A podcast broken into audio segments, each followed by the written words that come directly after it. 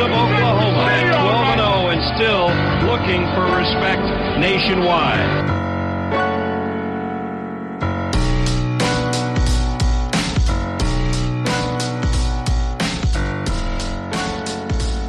What is up, Sooner Nation? Thank you all for tuning into another episode of the Barry and Mack Show. This time we're hitting that game review. The Sooners, fresh off a 33 to 3. It was a threes wild, uh, DMAC. 33 to 3 victory over Kent State, the, the Golden Flashes, by the way uh, a team that came out. They had some fight. OU kind of had it taken to them in the first half, but in the second half, they were able to to pull together and do what they need to do. As always, the name up on the marquee, DMAC here riding with us today. Of course, DMAC, how you doing today? Brother, good to hear from you. How about yourself, man? Doing all right. I, am actually doing okay. better now, but over the weekend, Mm-hmm. I got something for the first time I'd never gotten in my entire life. Oh, I gotta ask. Let's hear it. I had a freaking ingrown fingernail. Oh my goodness. Brother, it hurt like hell. Man, but wife went to work. She's got it feeling a little better today. Got that thing out of there. man it was it was not good like it feels yesterday i was in some pain man never had that wow. before so i'm glad glad it's better but man got a lot to talk about today i'm excited to hear what you have to say on ou's performance and i know the listeners are as well uh, so just man it was a wild week of college football it, a lot of teams went down a lot of teams struggled uh, we saw Alabama get get a one point win against Texas. Texas fought really hard. Maybe it's not the Alabama team of the past. We saw Texas A&M go down to Appalachian State. Another blocked field goal. Are you kidding me?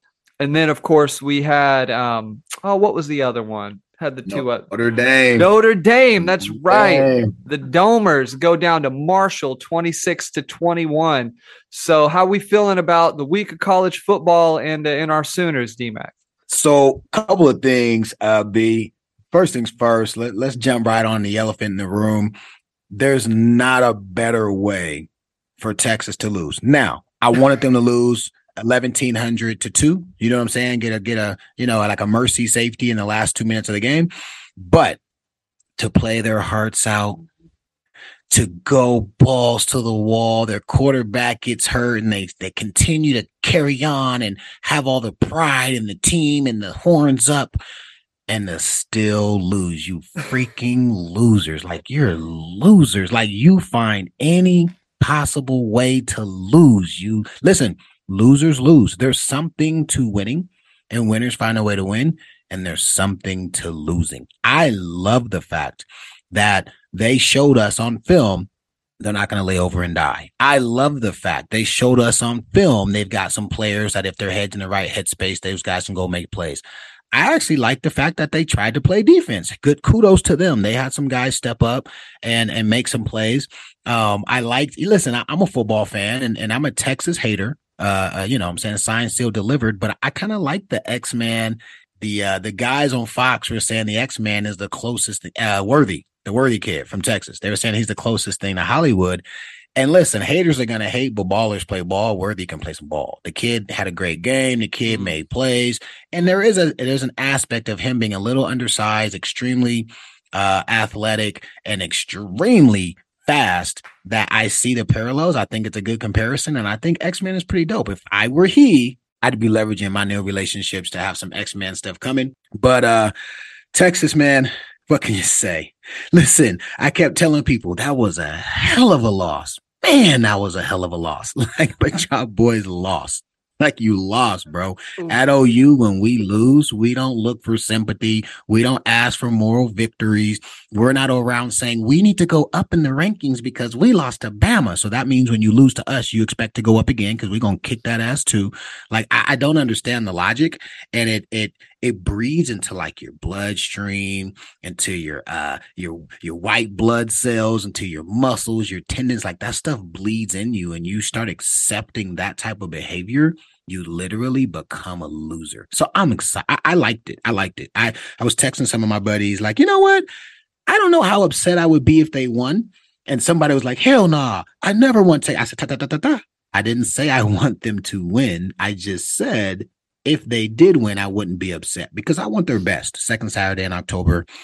Um, I want the whatever they call themselves, the Texas Nation or the Texas, whatever the I don't know, Kool-Aid sippers, whatever they call themselves. I want those guys to, to come and bring it. And I expect our guys to come and bring it too. That's the way we treated that game uh, when we played in it. And uh, we'll see what happens UTSA this Saturday, brother.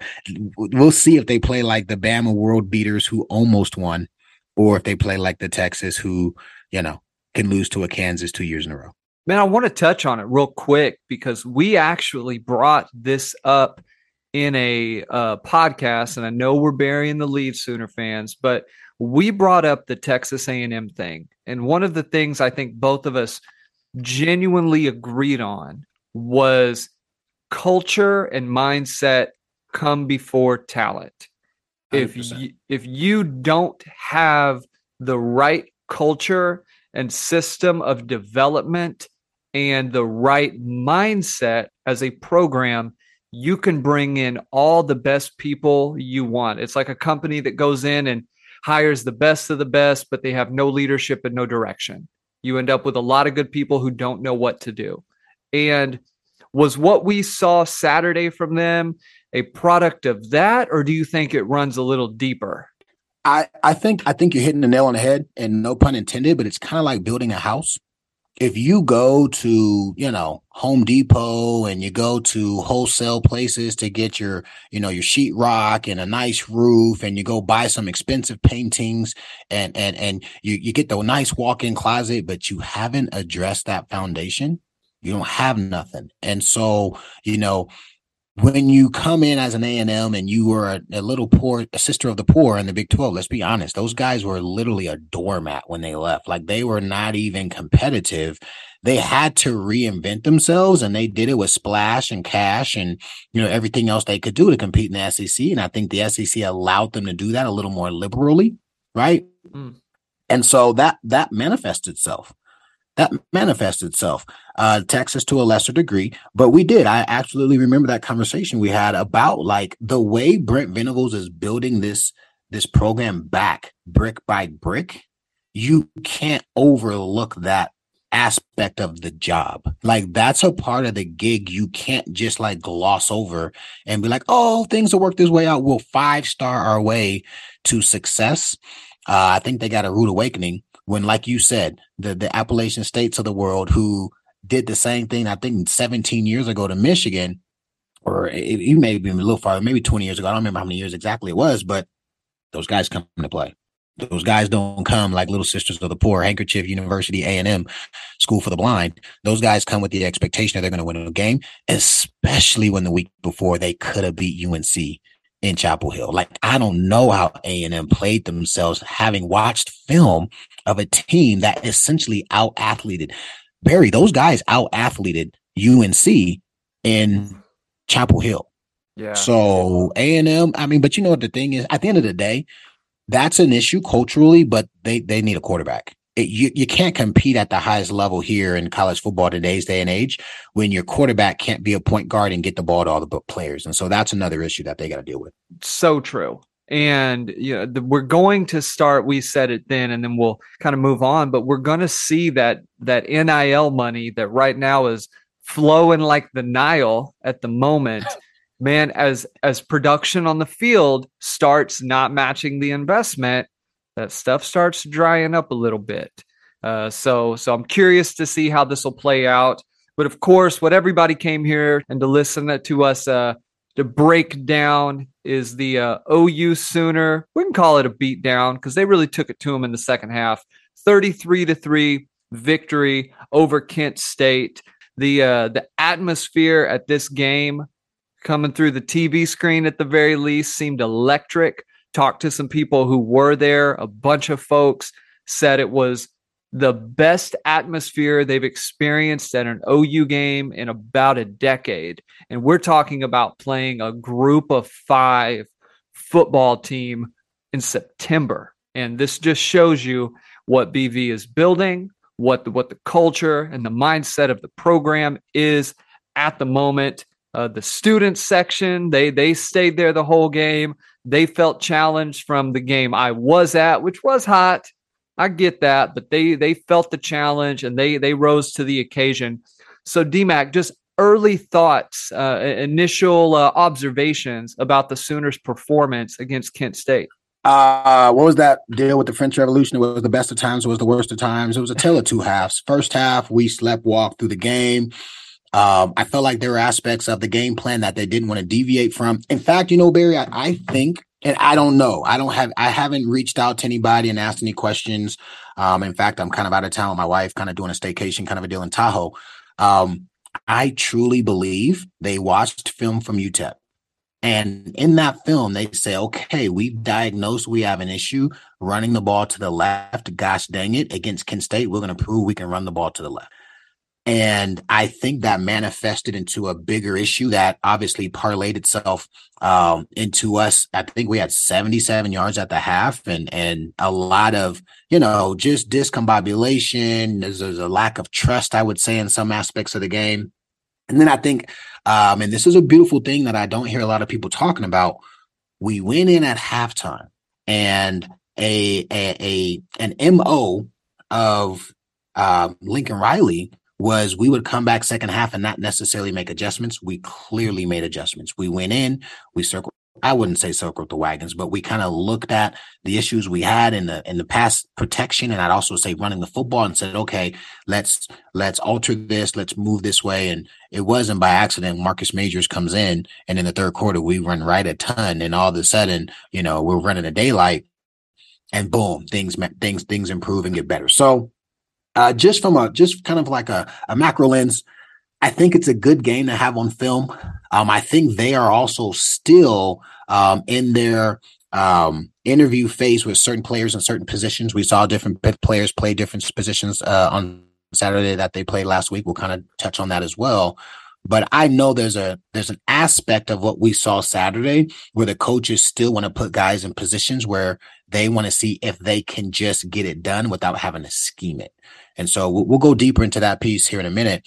Um, but listen, go look at the data, right? People want to argue getting their emotions. I get it. I hate giving up a third and seven scramble too. But the data says the defense is light years ahead of where we were in years in yesteryears, and the offense is averaging 36 points a game.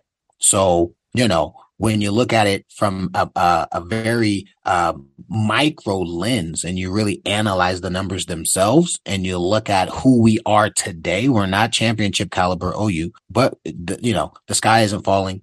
Uh, you know, the house isn't burning down and, and the foundation is being set we're setting a foundation that tells teams like a Kent State, who probably we beat by maybe a touchdown last year. You can't play with us, bro. You, you, mm. you're cute. You made some plays. Your quarterback's a pretty nice player. By the way, the quarterback possibly could have been the best player on the field. I'm just saying. Again, I like to show love when when love is due. I'm just saying. I'm not hating. I'm just saying he that kid showed me some stuff. Um, and he and he had some zip on his ball. He had some zip on his ball. But point being, we have a program now, guys. We don't just have a, an offensive dynamo with a mad scientist at the helm. We have an actual program with an offense and a defense and a culture and special teams. And uh, we have adjustments to our adjustments, and we have players who actually know a system. B minus. I'll give them a B minus, but I, I'm also in a position where I'm not, you know, gonna go cry in my pillow and, and say I hate uh, Coach Venables. Well, and here's what I would also say They've got an NFL guy playing receiver. In, in the gentleman they were calling the, the Slim Reaper. Um, in our preview podcast, uh, where we talked to uh, Alan, um, he brought up that he was going to be a problem. And even though it felt like he made plays, Damian, he only ended up with four catches for 50 yards. Yep. He had a 24 yard long. Their quarterback ends up 11 of 19 for 131. So when you when you look at that, of course, watching the game, you're having that initial gut reaction to the performance. But when you put this in context with how the program has looked in the past five to seven years, this was a great outing against a team that they were supposed to handle like they did in the second half. Uh, they went out, they, they got it done in the second half, and there were no outrageous stat lines from anyone. I mean, how often did this thing turn into a 31 of 40 for 350 and three touchdowns? And yet you still win 63 to 35, right? You have what Oklahoma State had in week one, essentially. Uh, but but man, I think what they've what they're onto is both sides of the ball having some say in how the game goes. And that is the foundation in which you build a champion. You look at Georgia and what they've done. They started to lay the foundation of the defense. They slowly brought in uh, brought in some offense, got talent on both sides of the ball, and both sides of the ball got incrementally better year to year to year. You don't see champions win without being elite on both sides of the ball. And maybe uh, right now I would say OU is good on both sides of the ball, but would you would you agree there with that assessment? I do, and I actually pulled up some data. Check this out. We played Tulane last year. We outgained them by 36 yards. Wow. Their quarterback threw for 296 yards, three TDs, no interceptions. They had two separate running backs have a touchdown of 15 yards or longer. Two separate guys ran for TDs for two for 15 yards or longer. Um, they had a receiver go for 93 yards.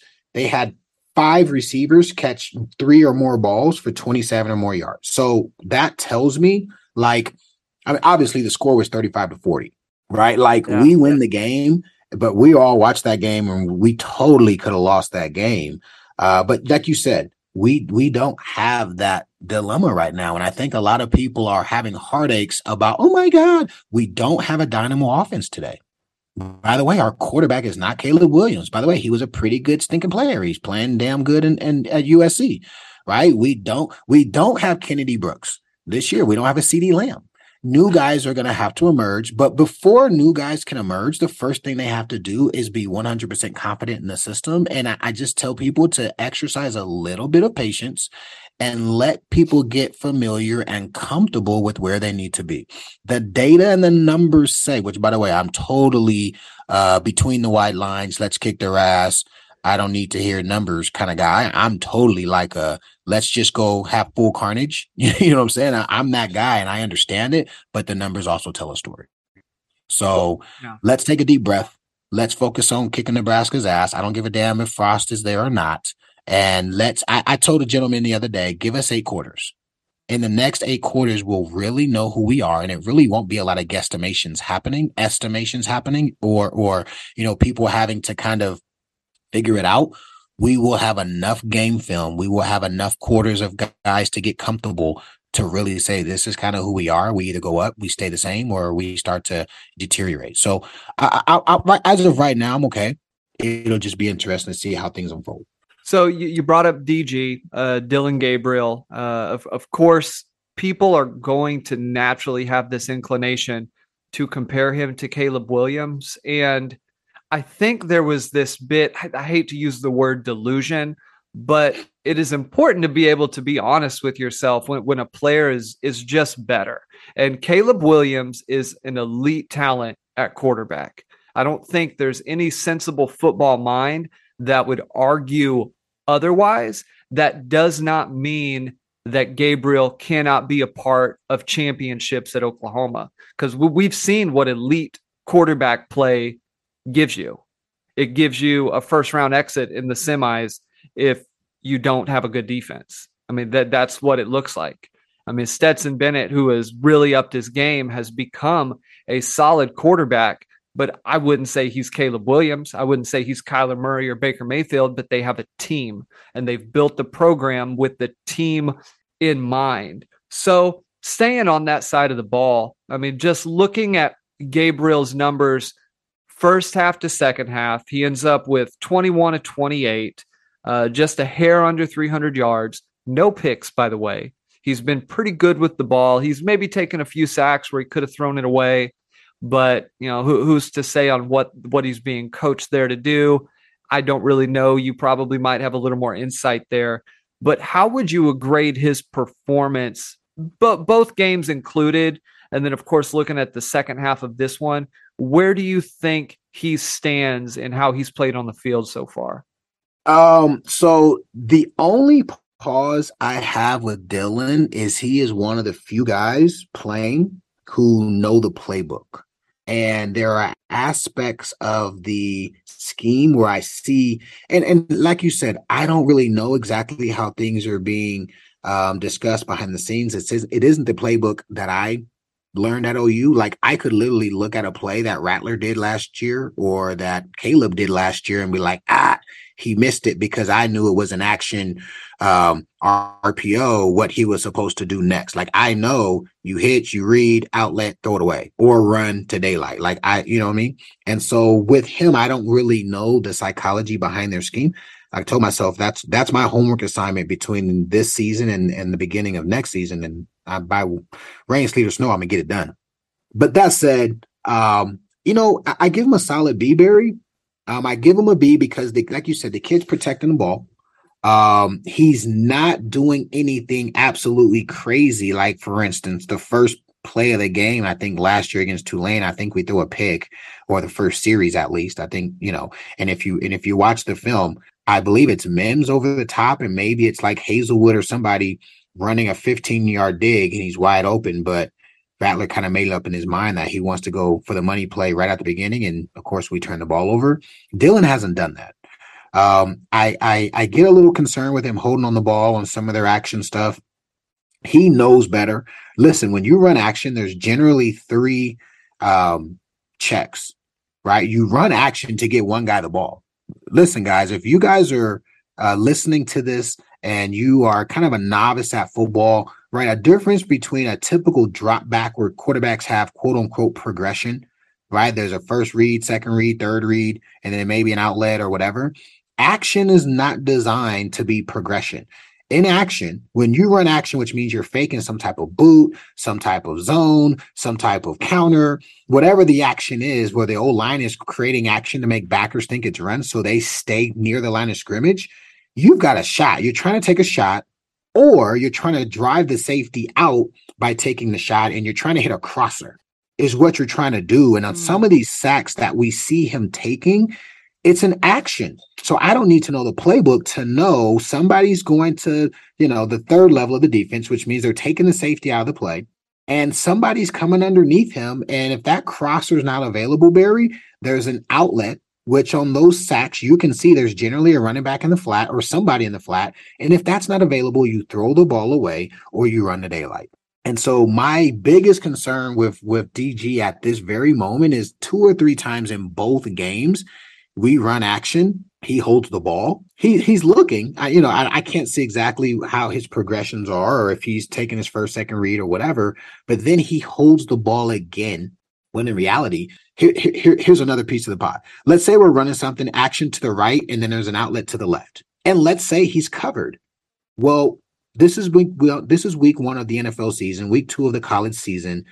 I saw 20 games where teams ran plays very similar to ones like ours, and when nothing was available, the quarterback threw it 10 yards over the outlet's head, knowing that he was going to be there, and they move on and go to the next play. So I don't give Dillon uh I don't I don't give him an excuse and saying, "Oh, like he knows where his outlet is." When they run those action plays, they run them a ton in practice and you know, "Hey, outlet is on the left. Hey, outlet's on the right." If it's not there, take two steps and chuck it into the stands in his direction. You're good to go. So that part right there are negatives that we as an offense can afford to give up. Just you know, we're we're not you know we're not the 2018 with Baker and Hollywood and and and and Lamb and the rest of the crew. We're not the 16, 17 team with with with Mixon and and Perine. You know what I'm saying? Like we we're not that team with Sterling Shepard. Like we don't have those guys right now, or maybe we do, but they still have to learn together, and we can't afford second and 13s, third and 12s. And especially with a kid who's been in this system, a fourth year player, he knows better. So I think he's probably hearing it from Lebby and the rest of the crew and saying, dude, we can't afford those those negatives, but he's been clean with the ball. Uh, he throws a, a catchable, a very catchable ball. He's extremely accurate with the football. Um, and he's got five touchdowns, no interceptions. That that that's not a terrible way to start the season. With all due respect to whatever the hell Caleb's done, I don't know Caleb's numbers. I don't even know Rattler's numbers. Uh, DG's going to be okay, and he's going to win us to a lot of W's. So uh, let the kid continue to grow, cut out the the negatives in that regard, and I think we'll be okay. I mean, one thing that's obviously going to help him grow and help the confidence is, is, the the run game progressing a little bit more. We started to see glimpses of it in the second half. Um, we we saw a little bit late second quarter. We saw the the split from Eric Gray to Major, uh, back to Gray.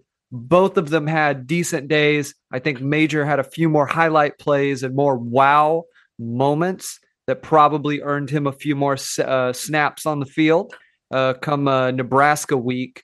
But a big piece of that is how the offensive line plays. And in the first half, the general fan reaction was negative towards how the offensive line played. Uh, you said it though. There were moments in pass pro, for instance, where it seemed like Dillon held onto that ball a little bit too long. But when you go to the run game, that's offensive line. That's the ability to move someone off of their spot. That's knowing who to get at the second level. That's being able to get to those second level blocks so that run doesn't go for three, it goes for seven, it goes for 15. Looking at the offensive line and what our rotation's been there, um, obviously expecting to get Wanya Morris back this week for Nebraska. What do you think needs to happen? Is, is it mental errors? Is it still a level of physicality that's just missing? What needs to happen for the second half, what we saw, to be what we see in the first half and consistently for the rest of the year? If you asked me to provide a scale from one to 10 on how talented our O line is, meaning the ceiling, like if they all play their best, I'd say we're probably a 7.5 to 8. So I think we need to look at it from that lens just off the bat. And by the way, this is just my own eyes. You know, I, I, I've never been an O lineman. I've been in the meetings. I was a, you know, I was a, I was a coach and coached O line for many years. And so I know some of their technique and stuff, but we, we're not 2018. What is it? What is it? 2018 or 2017 when we win the Moore Award? When, uh, when, um, Baby Boss 18. wins that award. I think 18. I think it's the 18 squad. Yeah, yeah, yeah, yeah. Yeah. I think it's the 18 squad, and we got four guys drafted in the first four rounds, something like that. Mm-hmm. Um, we don't have those guys on the field today. We're recruiting them, and I and I think some of the pups are going to be that caliber down the road. But just watching film, the last what we went 11 and two last year, and we're two and also 15 games. We haven't seen on film in the last 15 days 15 games, excuse me, that caliber of player. So that so let, us start there. The second thing that that we need to address is uh, recruiting. There comes a time when you have to say we just missed or didn't recruit enough. When you are depending on in consecutive years, your right guard and your left guard are kids who come from other programs, both the Pac-10, go figure that says we haven't internally done a great job. Now, I am a proponent of the transfer portal and I, I, said this last year and people got pissed. I said, I wouldn't be surprised if by next year there's an allocation of scholarships to the transfer portal just because you can get good guys. You know what I mean? Like, you know, you're missing recruiting, you can go replenish that with players. So I get that part. And, and kudos to Coach V for leveraging that as a resource uh, this last season or this last off season, excuse me. So so let's put right. So there's a recruiting part, there's a ceiling part. Okay. The third part is competition when I watch us play, Barry, I don't see there are five guys, just especially if you're talking about the interior linemen, especially specifically the guards. Center, maybe. Left and right tackle, we've got three or four dudes that are kind of separated from everyone else. One of them's obviously ineligible for whatever reason. But at guard, there are viable options. And um, I'm not going to have a heartache today watching. I mean, listen, most people have been talking about the left guard, right? They've been they've been hooing and hawing about him, and the kid didn't have a great first half. Go watch the second half and, and, see how many times he's covering up a linebacker on the second level. Believe it or not, go watch the second half of the game, and I got to tell you, he plays a better half the puppies come in and play equally as well. So the competition piece, Barry, is going to be interesting because you don't want to take a kid who just came in in June or just came in in August, and when you're going into the meat, the teeth of your schedule, expect him not to have a brain fart. The odds just say there's going to be a game where he does, and those can get you killed. Those can get your quarterback killed. And what the the average fan isn't thinking about because they want to kick the, the, the opponent's ass every single play is let me ask you this, Barry. What happens if DG goes down? Oh man. You, what happens if we put in Sexton, we put in Taylor, we put in Bird, and there's some check that you know they miss or they just forgot, and, and God forbid, let me knock on wood. God, God for man, people would kill me if, if that oh happens. Oh my gosh, you would be my, number one. hey, listen, you got to prepare. And so point being is is coach V's not lost on the fact that he's got one Q that knows this system and that's going to give him the advantage he needs to really produce a 10 win season this season. So we're we're not going to see us go out there and be extremely multiple, be extremely assertive slash aggressive. Um, and so that competition piece, I the, although I get it, the, the the left guard, the kid from Cal, he's played in big games. He's played a full season. He's he's had to make adjustments on the fly. The best thing I can tell the puppies is to keep showing up in film with your homework done. Keep showing up on a Monday with the mindset to want to grow. Keep showing up on Wednesday during blitz period and dominate, you know, a Co or an Ellison or a Kelly. Keep showing up on inside drill nine on 11 and, and hit the right guy and make sure your hands are placed in the right space. Like that's what it's going to take. And for the fans who are crying about the left guard, yeah, he's probably the weak link right now. I mean, I, I think on film, he probably graded out the worst. Um, I, again, I, I, I don't know what they're doing in their, in their, in their building, in that building, but you gotta be somewhere. And um, until until one of those guys plays over and beyond what he's doing, we can't like it sounds cool, Barry. I get it. Like, hey, let's just roll the dice and roll with the pup. Or hey, hey, let's just, you know, let's just sit him and see. I think Nebraska is probably the last chance we'll see assuming we come out and play the game we need to play, some of those guys just get random reps. We know our team, and it's it's been that way since I was there. Come Big 12, it ain't gonna be a lot of rotation. The rotation drops dramatic. You see a lot of these young kids who get early TDs or get some early success, but aren't doing the right things um, Sunday through Friday. They're on the bench and they got to wait their turn. So uh, for the kid from Cal, yeah, he's got to get better. He's got to play. He's got to play sixty minutes. It can't be thirty minutes. Um, but the last thing to that point is, and this is hopefully will give some solace to the Sooner community. Kent State's a team you just say we're going to run it. Damn it, Kent State's a team where you literally like, nah, f that, we're running it. Whatever, whatever we're in, we're running it against Nebraska, but definitely the K State and UTs of the world that are coming up in the, in the preceding weeks that doesn't happen. Coach calls a timeout and he says, okay, where's the, you know, where's the biggest advantage? Where's their weakest link? What are our best three plays? When you play at Kent State, I'm just telling you, I, I was with that staff for three seasons. You don't say, okay, what's our best play? uh against this front. You never we never have that conversation. We just call the plays and we run them. When we play at K State, when we play, and by the way, I salute to K State being like the caliber of K State we played against because those boys was dogs. But when you when you're getting when you're prepping for Texas, there's just so much more nuance to preparation. And it's the reason why fans are like, oh my God, why did it take so long for them to? Well, because in the beginning of the season, OU's a type of program where we expect our Jimmys and Joes to be better at, you know, than their Tommies and Bartholomew's. And they should be able to have a little bit of distress and win but our coaches aren't idiots. When we play against games in conference against teams with equal or close to equal talent, they're going to take the extra steps and nuances that they've been preparing our players for and expect them to do that job.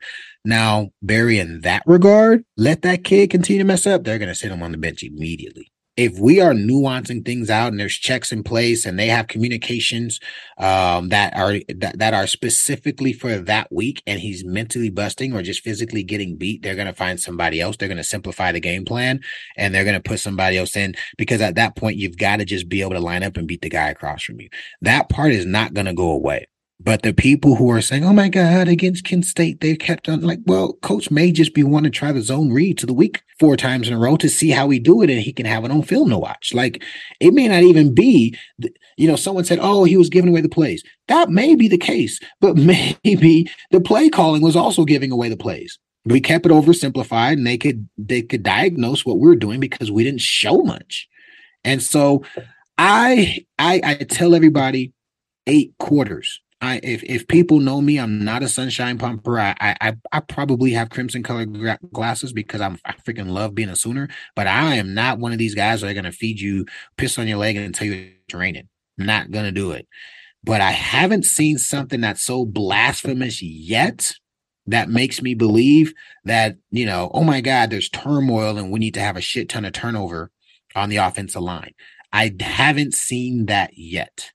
I believe against Nebraska will nuance the game plan a little more, and I definitely know against the K States and UTs, you will see guys who are 100% prepared for all the personnel groupings, for all the packages, for the individual guys they're lining up ac- across from, what their weaknesses are, what their strengths are.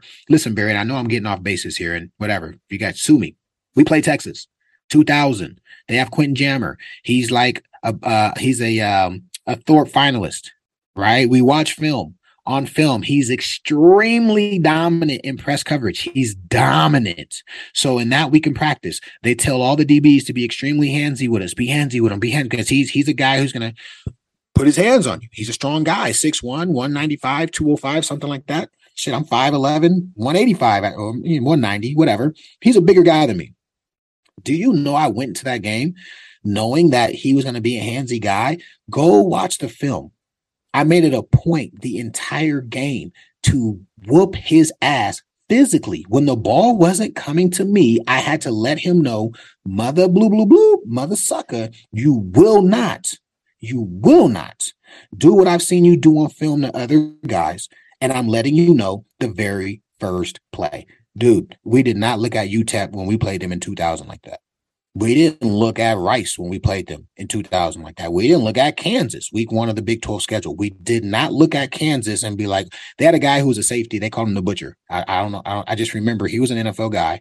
They called him the butcher. So that week in practice, we are like, cool. When I'm in that guy's zone or if he's over me, I got to make sure I, I watch out because he'll try to decapitate me aside from that, we weren't sweating them like we sweated Texas. We just didn't. We were more worried about prepping for Texas. And of course, we almost lost that KU game. But does, does, does the point make sense? The fans want our guys to be robots against inferior talent, where our coaches want our guys to rise up and just beat inferior opponents and not have to depend on schemes so much as they will in the end of September and October.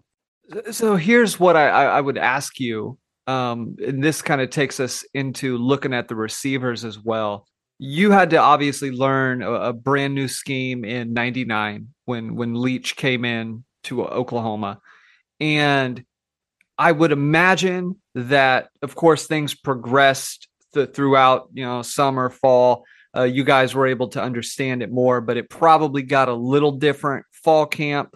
Uh, you obviously got more reps in the scheme but then you got to games and seeing being a spectator you don't necessarily know what this feels like but i'm curious is there any level of yes you know the playbook but maybe this one thing this one play this one call maybe there there's a change or some nuance to it so there's a little bit of uncertainty. How much of their how much weight can we put into just not being willing to necessarily commit. Some of these guys on a certain play or a certain call, maybe they're thinking about it a little bit too much.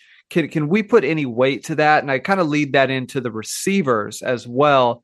Uh, Mims had a really good game. Obviously, broke loose a few times. They were able to get him on a couple deep balls. The the deep ball that Gabriel throws is very nice. I nice. mean, tight spiral. They drops that thing in a bucket. He doesn't miss open guys. I mean, how many times last year we obviously are talking about Gabriel compared to to Caleb, and how many times did Caleb miss quite a few open receivers um, a year ago? And I even saw it in the USC game play out where he had some guys should have been a pretty easy completion for a guy with his level of arm talent, um, his quick of a release. But what kind of weight can we put into just not quite being fully confident yet in, in what we're running, particularly offensive line and receivers. Let me ask you a question, B. You're you're you're a expert or a professional when it comes to um, health and sports science, yes? Yes. Okay. Um, so I want to I want to I want to use an analogy in the, in the form of an Olympic lift, which is a snatch from the ground. Let's do an Olympic snatch. Okay. You're teaching a 20 year old. So we're not teaching a kid, but let's just say a 20 year old. That way it's apples to apples, college kid. You're teaching a college kid how to do a snatch from the floor, and he's never done it before. Right. And let's say you start doing that, I don't know, in June. The question I have for you is this. Uh, let me take that back. Let's say you start in January, January of 2022. So this year, do you expect his snatch to look perfect um, in August of 2023? Or do you expect it to look substantially better in August of September 24 or September 22 or August of September of 2023? Here's what the reality will be. The the reality will be if it's January 22 when he is learning the movement, he will have some level of competency later in that 2022 year he might know the position he needs to get to. He might know um, where the bar needs to be at certain points.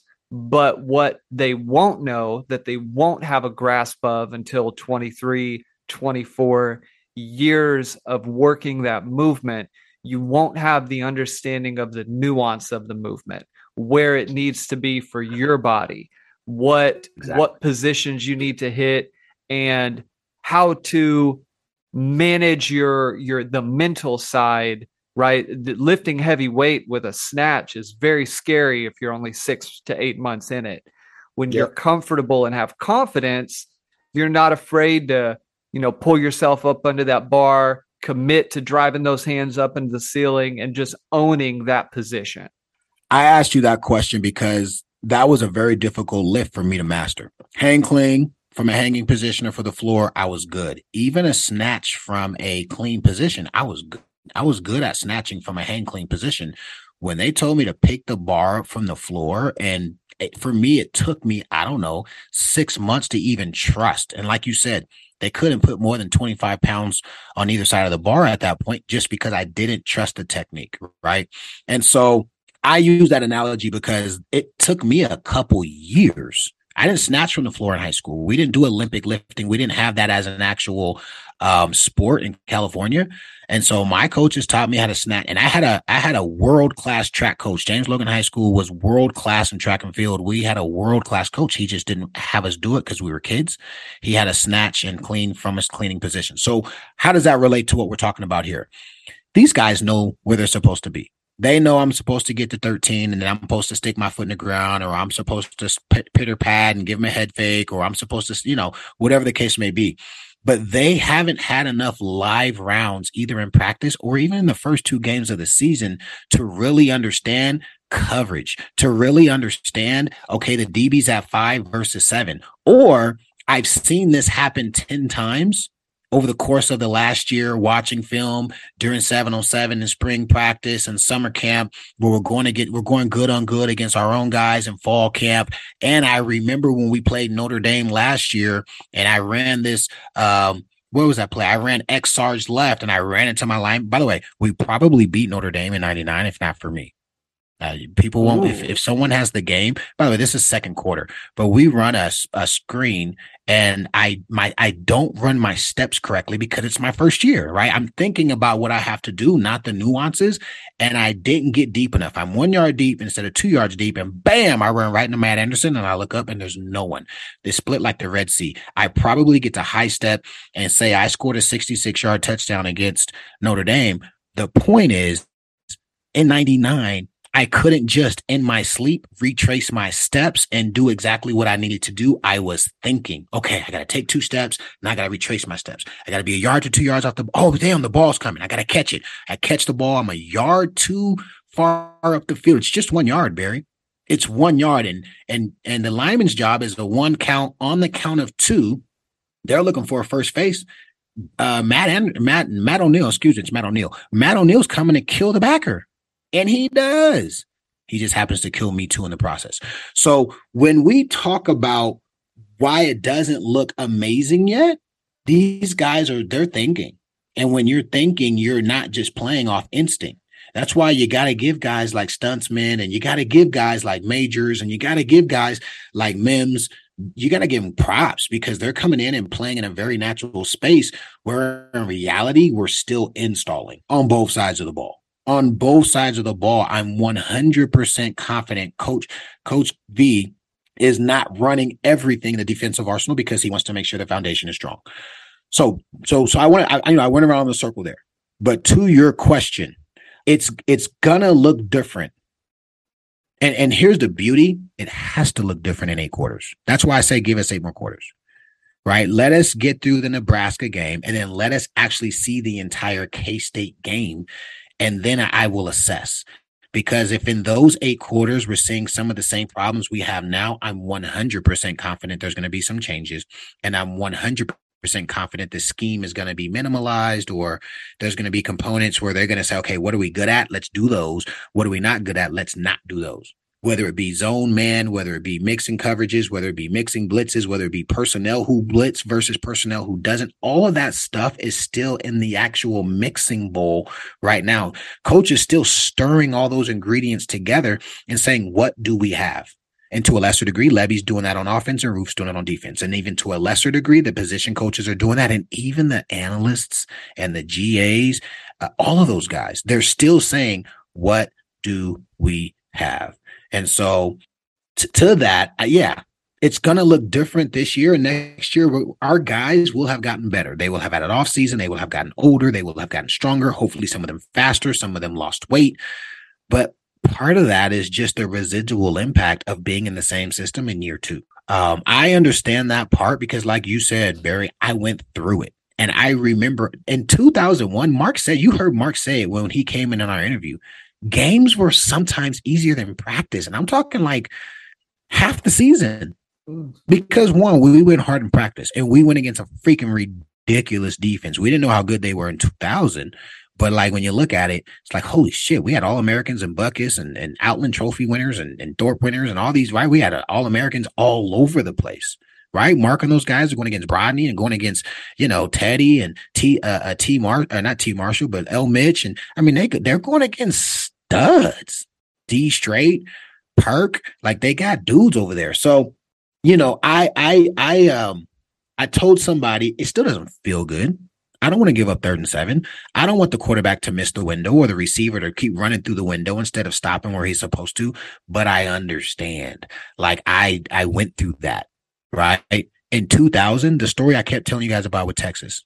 And in 99, I get jammed and they, we throw a pick. Guess what I would have done in 2000? You know what I would have done? In 2000, I would not have asked Coach Spurrier, hey, Spurrier, do I have to go inside? I would have went outside. I would have beat his technique. I would have cut across his face. I would have caught the freaking ball and I would have asked for sympathy on the end. And, and you know what Coach Spurrier would have said? He would have gave me two pluses and one minus. And then he would patted me on the back and say, good job, Mackey. So like the guys are still in that area where they don't have enough confidence yet in what they're supposed to do to just make that decision. In 99, I didn't feel comfortable to be like, yo, coach, I just beat his technique because he was giving me the outside and I could stem him and give him a stick to the corner and then, you know, cross his face. I, I didn't have the confidence to say that or to do it in 99. In 2000, we didn't, we didn't even have to ask anymore. If a guy played us inside technique, we ran an outside curl You know what I'm saying? So that is the part where, you know, let's take a deep breath. These guys are getting coached by A plus caliber leaders. These guys have proven records. We don't have any like no no disrespect. I'm a Niners fan, so I love uh, George Kittle, but we don't have his dad coaching us this year. It's not like a dude just came in and you know what I'm saying doesn't know his stuff. We've got we've got quality coaching, and I I I tend to believe in that coaching because I know about the leadership. That leadership is somebody who I've I've been up close and personal with and seen how he galvanizes a room and seen his attention to detail. So I I I feel I feel pretty good about it. You touched on it, and I want to move to the other side of the ball with with this in mind because I, I feel like the the comparison um, is maybe apropos here, but the defense had its struggles early. At the end of the day, they still gave up three points. Granted, there was a missed field goal, but you know you, you, will take it. 3 we'll sacks, it. yeah, you, three sacks on the day. Felt like there was consistent pressure. I believe they ended up with 14 TFLs. Obviously, had the Justin Harrington interception. Billy Bowman forces a fumble, which was an aggressive play. It was well, we talked early in the season, but before game started, and you said it, you said football is a take it game. You, you, you said adamantly that if you don't go into the game, and we I believe we were discussing the defensive side of the ball. If that is not your mentality, you are going to lose more than you win. And that was a great demonstration of what a take it mindset, an aggressive mindset looks like. Harrington, you know, he bobbles the ball a little bit, but able to hold on to it. Those are plays that you have to be engaged with what's going on the field, and you got to be an athlete. Got to be able to go make that play. But in 2000, you guys had the defense that would later on hold Florida State, one of the best offenses in the country that year, to two points. But early on in the season, first conference game, you guys were struggling a little bit um, and wow. on both sides of the ball. You about to bring that up? Wow, I know where you're going here. This guy's gonna bring that up. Got it. Okay, go ahead. And go ahead. this sorry. was this was a home game. I think you know where I'm going. This was a home game, and I was actually at this game, which is why wow. it really comes to mind.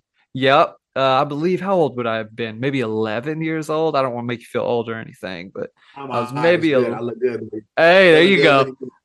Perfect. So, so you guys were playing uh Kansas, and let me for our much younger audience, this wasn't like awful, awful Kansas that we've had the past like decade, although they look like they're on the upswing, beating West Virginia. But it was a game for you guys. Came out 34 to 16. You guys were able to finally pull away in the second half. But we know that you guys had a team. Like there is no doubt that there was talent and the right mindset on that team. But you guys went out there in the first half and there was just struggles on both sides of the ball relate that to kind of what we saw with Kent State um, in this first half, uh, particularly going defense. But you can you know circle back to the offense if you'd like. Uh, but I think the fans would like to know what, what kind of comparison or optimism can we draw from that. First off, screw you. ah, he brought up KU. Yeah. So, you know, man, I think that's a phenomenal, I think it's a phenomenal, phenomenal, phenomenal analogy and here's why. I told a story. Uh, sheesh, man, I've told it a couple times. But anyway, here, here's something crazy, Barry. God, I hope I don't get in trouble for this, but this was a long time ago. KU Week 2000 season is the very first week we ever, ever, ever incorporate an additional, I think we did like 90 minutes or maybe it was two hours, but we started getting up on Monday mornings and Tuesday mornings at 6 a.m. And coach was really smart about it. Like these are the things that people don't understand that make all the difference. We start, and by the way, it's mandatory, but it's not mandatory, but it's mandatory. You already know where I'm going with that, right? Like it's the whole Schmitty thing. Yeah, summer workouts are not mandatory, but they're mandatory. Got it. So we've got these 6 a.m. film sessions, and they're not mandatory, but they're mandatory. And obviously, coach was smart enough to get the captains to buy in. They brought the message to us. They told us we're going to kick your ass if you don't come, or we're going to, you know, whatever. Like you're not going to get respect. We won't respect you as a championship caliber sooner. Coach didn't have to do it. Our our our, our leaders did it, and they were also smart enough to make it fun. Receivers bring candy, linemen bring, you know, whatever those things from Chick fil A are. What are those chicken minis? Like, so, like, we made a thing of it the first couple of weeks. Well, that KU it's kind of embarrassing to say. I hope I don't get. I ain't gonna get in trouble. But that KU week. Guess what we were studying that KU KU week? Take a guess. Texas. Take a guess. We were studying freaking Texas. Yeah. We were freaking studying Texas, and so, and so, mind you, um, that doesn't mean we didn't have a KU scouting report. That doesn't mean we didn't know that they had a all conference safety. That doesn't mean, you know, we the defense didn't know they had a couple receivers. One of their receivers played high school football with Brandon Pryor and and uh, Andre Woolfolk in Colorado. And by the way, he scores an 80 yard touchdown on us on a seam route. He beats us through the seam, boom, he catches it, he goes to the house. So I don't want to disqualify the fact that we were ill prepared for the KUs of the world because we were not. They were a decent team. I want to say they were three and one going into that game. So it was like you said, they weren't they weren't trash per se, but we were getting ready to go through Red October. We were getting ready to play a top ten Texas, um, a top five K State, and a top and, and the number one team in America, yeah, Nebraska. And here's the part that again, these pairs, I, I love this question. I freaking love this question because we play UTEP that year.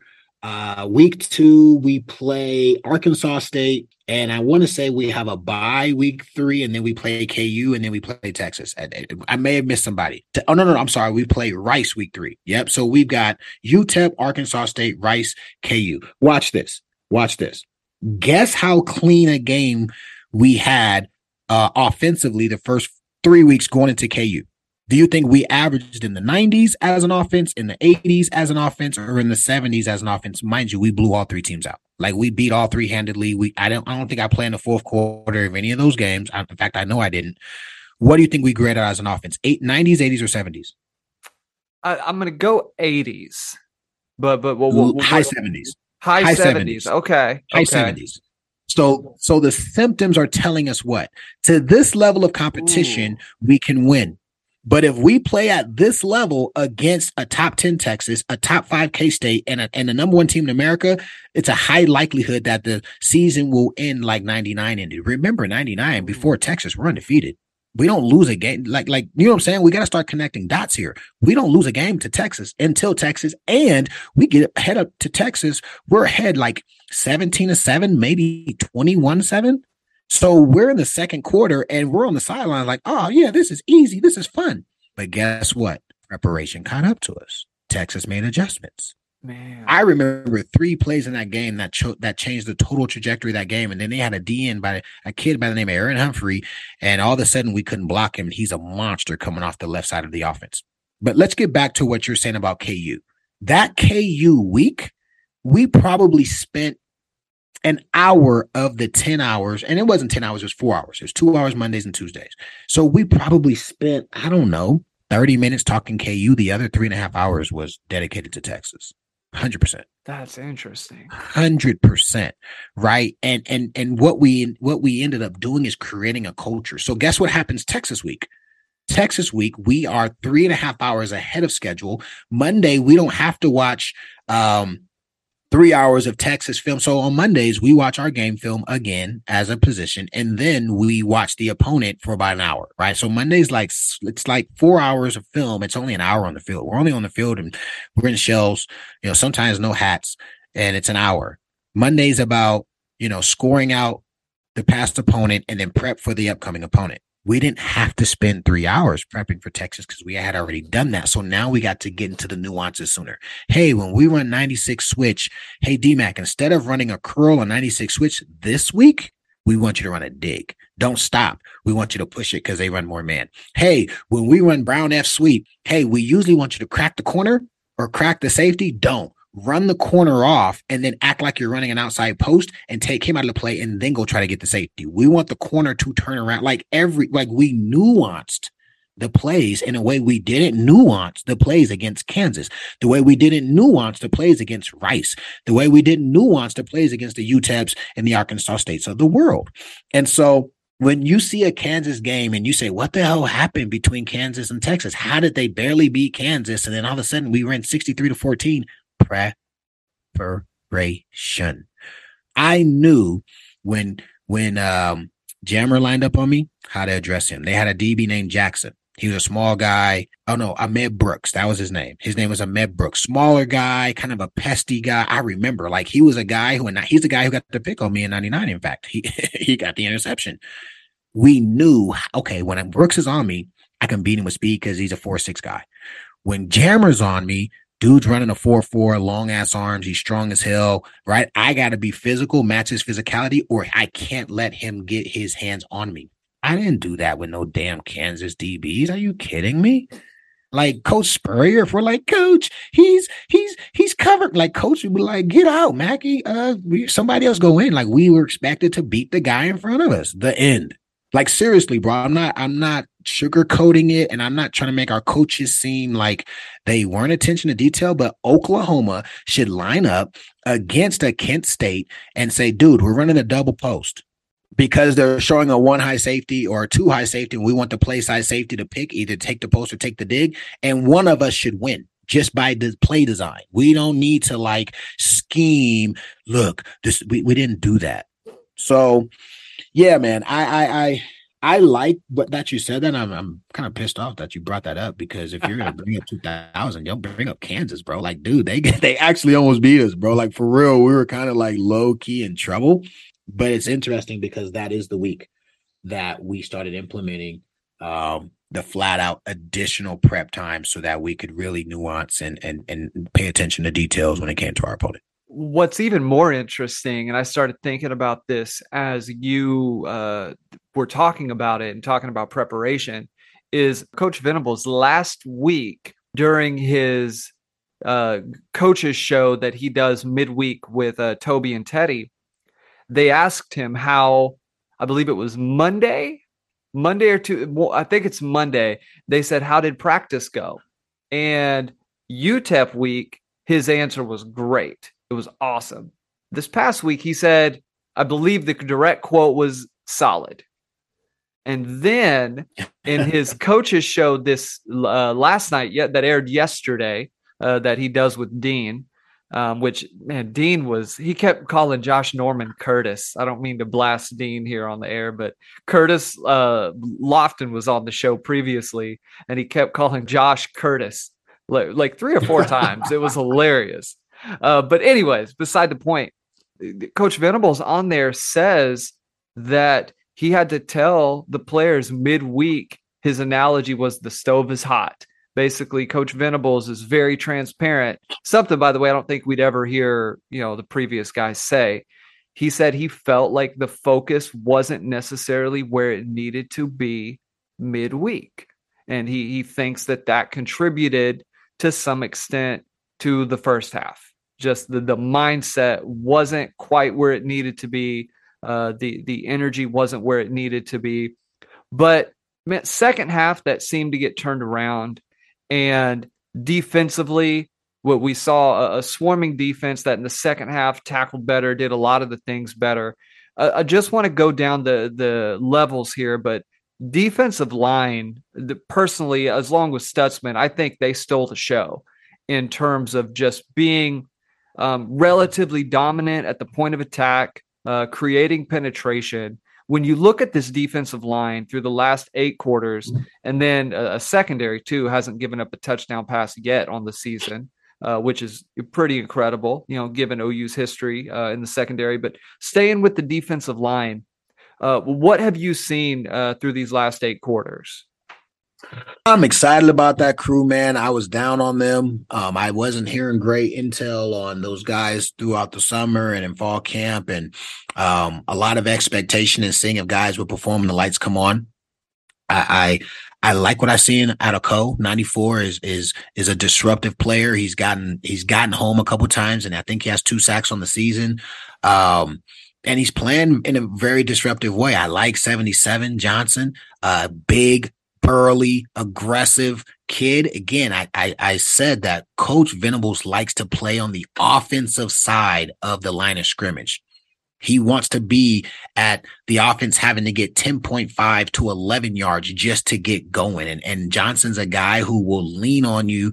Um, and you know, he's not splitting double teams so much, but he is just an aggressor again making some great tackles in the backfield. Um at the d tackle side on the d tackle side it's cool to see kelly and ellison getting there. And also those guys are you know if you if you watch film uh they can split double teams. They can get skinny in the A gap and slide in between and beat a shoulder and do an arm over or a swim and get into the backfield and, and the backfield and flash. And so seeing those guys gain confidence, I, again, I hadn't seen that since like, like McCoy, GK. Like I can't remember the last time we had multiple D linemen who just used that technique to play on the other side of the line of scrimmage.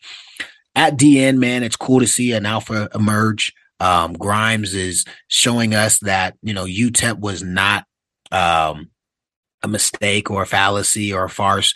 You know, him coming in again, he he had a couple that he he should have had at least another sack. He yep. he flat out misses another sack that that he probably has in his back pocket.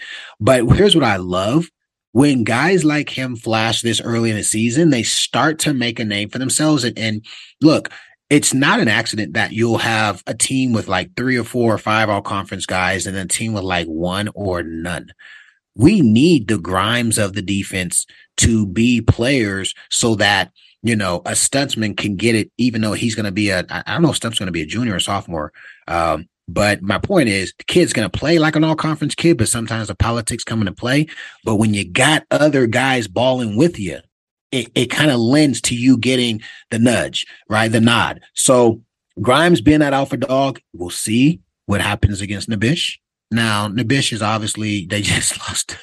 To, Nebraska lost to Georgia Southern. How is this possible? Like what? Like uh, you could you don't understand the dudes we had to play against when we played those guys. But, um, the one guy that I'm really interested in right now is uh is Downs. Hmm. I mean, man, he looks like he looks like He Man out there. He looks like an action figure, mo- muscles bulging out of like he has muscles bulging out of his shoulder pads. Like, bro, how, how how is that possible? Like your shoulder pads, I can see like delts and stuff bulging out of your pads. He looks a couple biscuits away from being a three tech, man. Uh, he's still got a great motor. He's a plus athlete. I think for a D lineman, he's a plus athlete. I don't know if in 2022 he's a plus DN athlete. I don't know.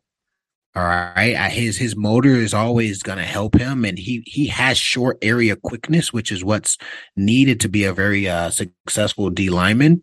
But I had a higher, uh, I had higher expectations for him, and and I think he has higher expectations for himself. Correct me if I'm wrong, but is Downs a captain? Uh, yes, I believe he was. I, they do. They're doing captains a little different. Switching, right? Year. Yeah, yeah, but I believe he was. Yeah, I feel like Downs was a captain, I, I, feel like Downs went down with them to Fort Worth. I don't know if they still go to the to the the Big Twelve deal out in Texas or if they moved it, but like I feel like he went with them. Like Downs is a dude. He's a guy that they're depending on, and he's a he's a he's a program guy. So I know he wants and expects higher of himself. If I said, hey, if I had a chance to interview him and I said, hey, Ethan, let me ask you a question. Who's a better player, you or Grimes? I believe he would say, Grimes better bring it. Well, the numbers suggest it's not close right now.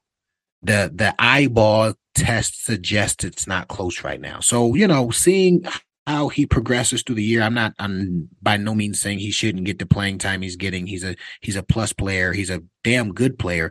But I had expectations of him being a real dude. Feel bad for the puppy.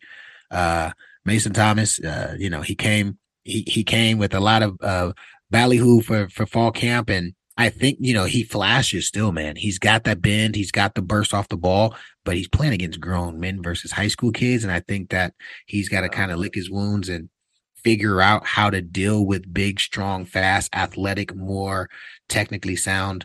Uh, he, he's going against right tackles primarily. Uh, but the D line, man, it's it's a pleasant surprise. It's I like you said, I actually enjoy watching them, bro. Like they're fun to watch. They they aren't Georgia esque.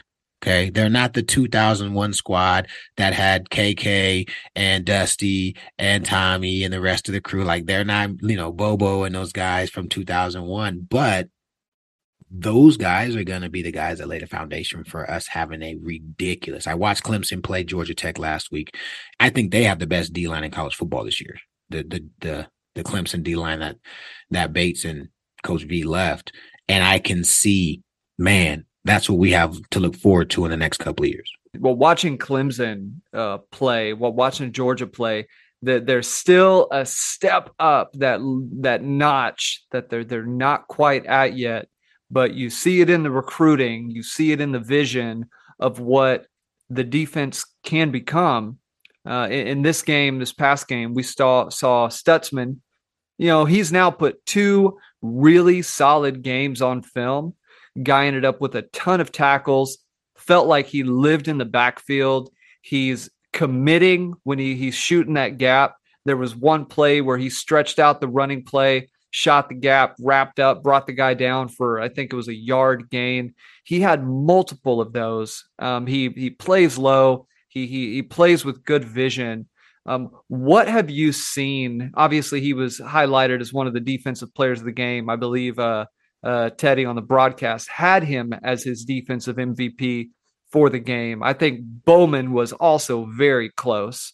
Um, but what what what do you see out of Stutsman and the other linebackers? And how much of an impact, honestly, does the defensive line playing like they are, fitting the run like they are, how much does that change the ability for those linebackers to have success? Can I ask a qualifying question? Go for it. Are we asking about Stutsman or Stutsman and the other linebackers?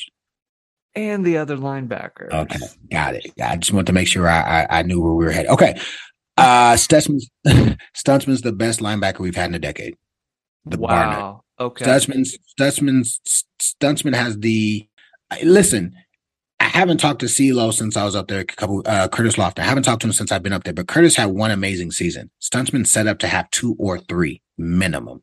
So I, I, I would I would put his potential higher than even Lofton's, even though Lofton had the man, he had a he had a season for the ages, but it was a season. And talking about a program and trajectory, just Stutsman's in a different hemisphere and the impact he could potentially have. He's amazing in space. He's extremely physical. But here's what I love about him because of the new age linebacker. Like the new age linebacker isn't about being ultra physical. The the new age linebacker is about playing in space and being a physical when you get to the ball carrier. Like we, this isn't 99 where you go seek contact and you're the guy from program who's busting his head through, you know, uh, glass windows of cars. Like that, that ain't what we doing in 2022. And Stutsman's a kid who I, or a young man who I, I see when he has to, you know, be physical in the hole and, and take on a um and, and, this isn't again a lot of teams aren't running power like they were running 20 years ago but he'll see some saturday and he'll definitely see some against k-state. K-state's going to pull the guard and see if he if he you know he's going to stick his nose in there but he's physical when he needs to be but man he flies around and he trusts his instincts he's a backer who compared to the other two and again i i, I don't i don't mean to bad talk our Sooners because I love our Sooners, but I just got to tell you what my eyes see. When you talk about DU and White, they don't even get a chance to pull the trigger because they don't put themselves in a position where they have a chance. It's like the bullets are on the table and the gun is on the dresser. They wait for the opposing person that has a knife to get within an arm's length, and then it's like it's too late, right? Like you got to grab the bullet, stick it in the gun, cock the gun before the person with the knife can get to you it's like they wait and I don't understand it because I've seen it for three years for for for 23. Stutsman doesn't do that. Stutsman diagnoses di- diagnoses and he simply says, I'm middle backer. I'm supposed to go A gap to B gap to C gap and hit whoever's in the way on the way to the wall. Like there's nothing to talk about. Whereas the other, uh, I was watching a play, somebody posted on the internet uh, anyway, the play didn't have anything to do with D White, but it had to do with someone else. And they were like, look, this other person got dominated. And I'm looking at the play and I'm like, 23 is the uncovered middle backer and he has leverage pre snap on the ball carrier and he doesn't get there. And there's no action away. Well, there is a little action, but the ball is clearly given to the running back. I'm like, how is it that the running back was probably the running gap was on the backside B gap? White is, is head up on the football. They run the ball to the play side, uh, essentially the alley, and the running back, like literally, White doesn't make it. And, I'm, and I watch, and he's sure enough, he hitches, he hitches, and then he starts running. Like it took him two, one, 1,000, two, 1,000. Everyone else was moving. He still kind of pat, pat, pat, boom. And then he went. And you just can't do that. Right. You got to know your keys. You got to be uh, aggressive and you've got to be a, you got to be what's called uh, cutting grass. You've got to be cutting off that angle.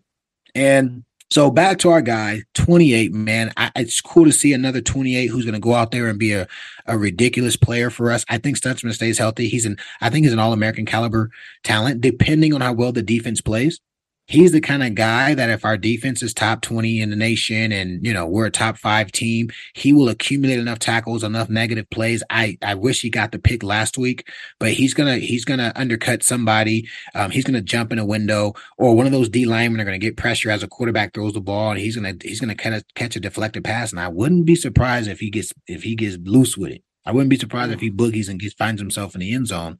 So so there's that. 23 and 2 are solid, solid, solid uh, depth players. We need to find better players to be a championship caliber team. Again, it, it's it's like saying we're going to be everything we need to be with Armand Spence playing linebacker on our in our 2000 national championship season. Most people were like, "Who? Who's that?" Exactly. He was a guy who was a fringe starter uh, in Rex Ryan's um, 46 defense. He, by the way, good ball player, big, strong, fast, aggressive guy, but he didn't diagnose plays at the caliber Rocky did. And so in 99, you've got Brandon Moore, you've got Torrance Marshall, and Rocky's in 98. You guys, I mean, as a freshman, Rocky came in and played well. Rocky's, it was Rocky versus Armand for that position right? And really, because Rocky dominated that position, it pushed Brandon Moore to Sam's. Brandon Moore was the Mike Backer in our 46 defense, and he was a damn good one. Hence, he went and played like eight years in the NFL, played a bunch of years for the 49ers, um, early 2000s. So, Brandon, by the way, 6'3, 250, 4'5 on pro day. Okay, so Brandon Brandon Moore is like a, a freaking stud. Rocky took his spot. Well, Torrance took his spot and Rocky took the spot he was supposed to move to. So Brandon had to move to Sam. And then Armand Spence sat on the bench and then left.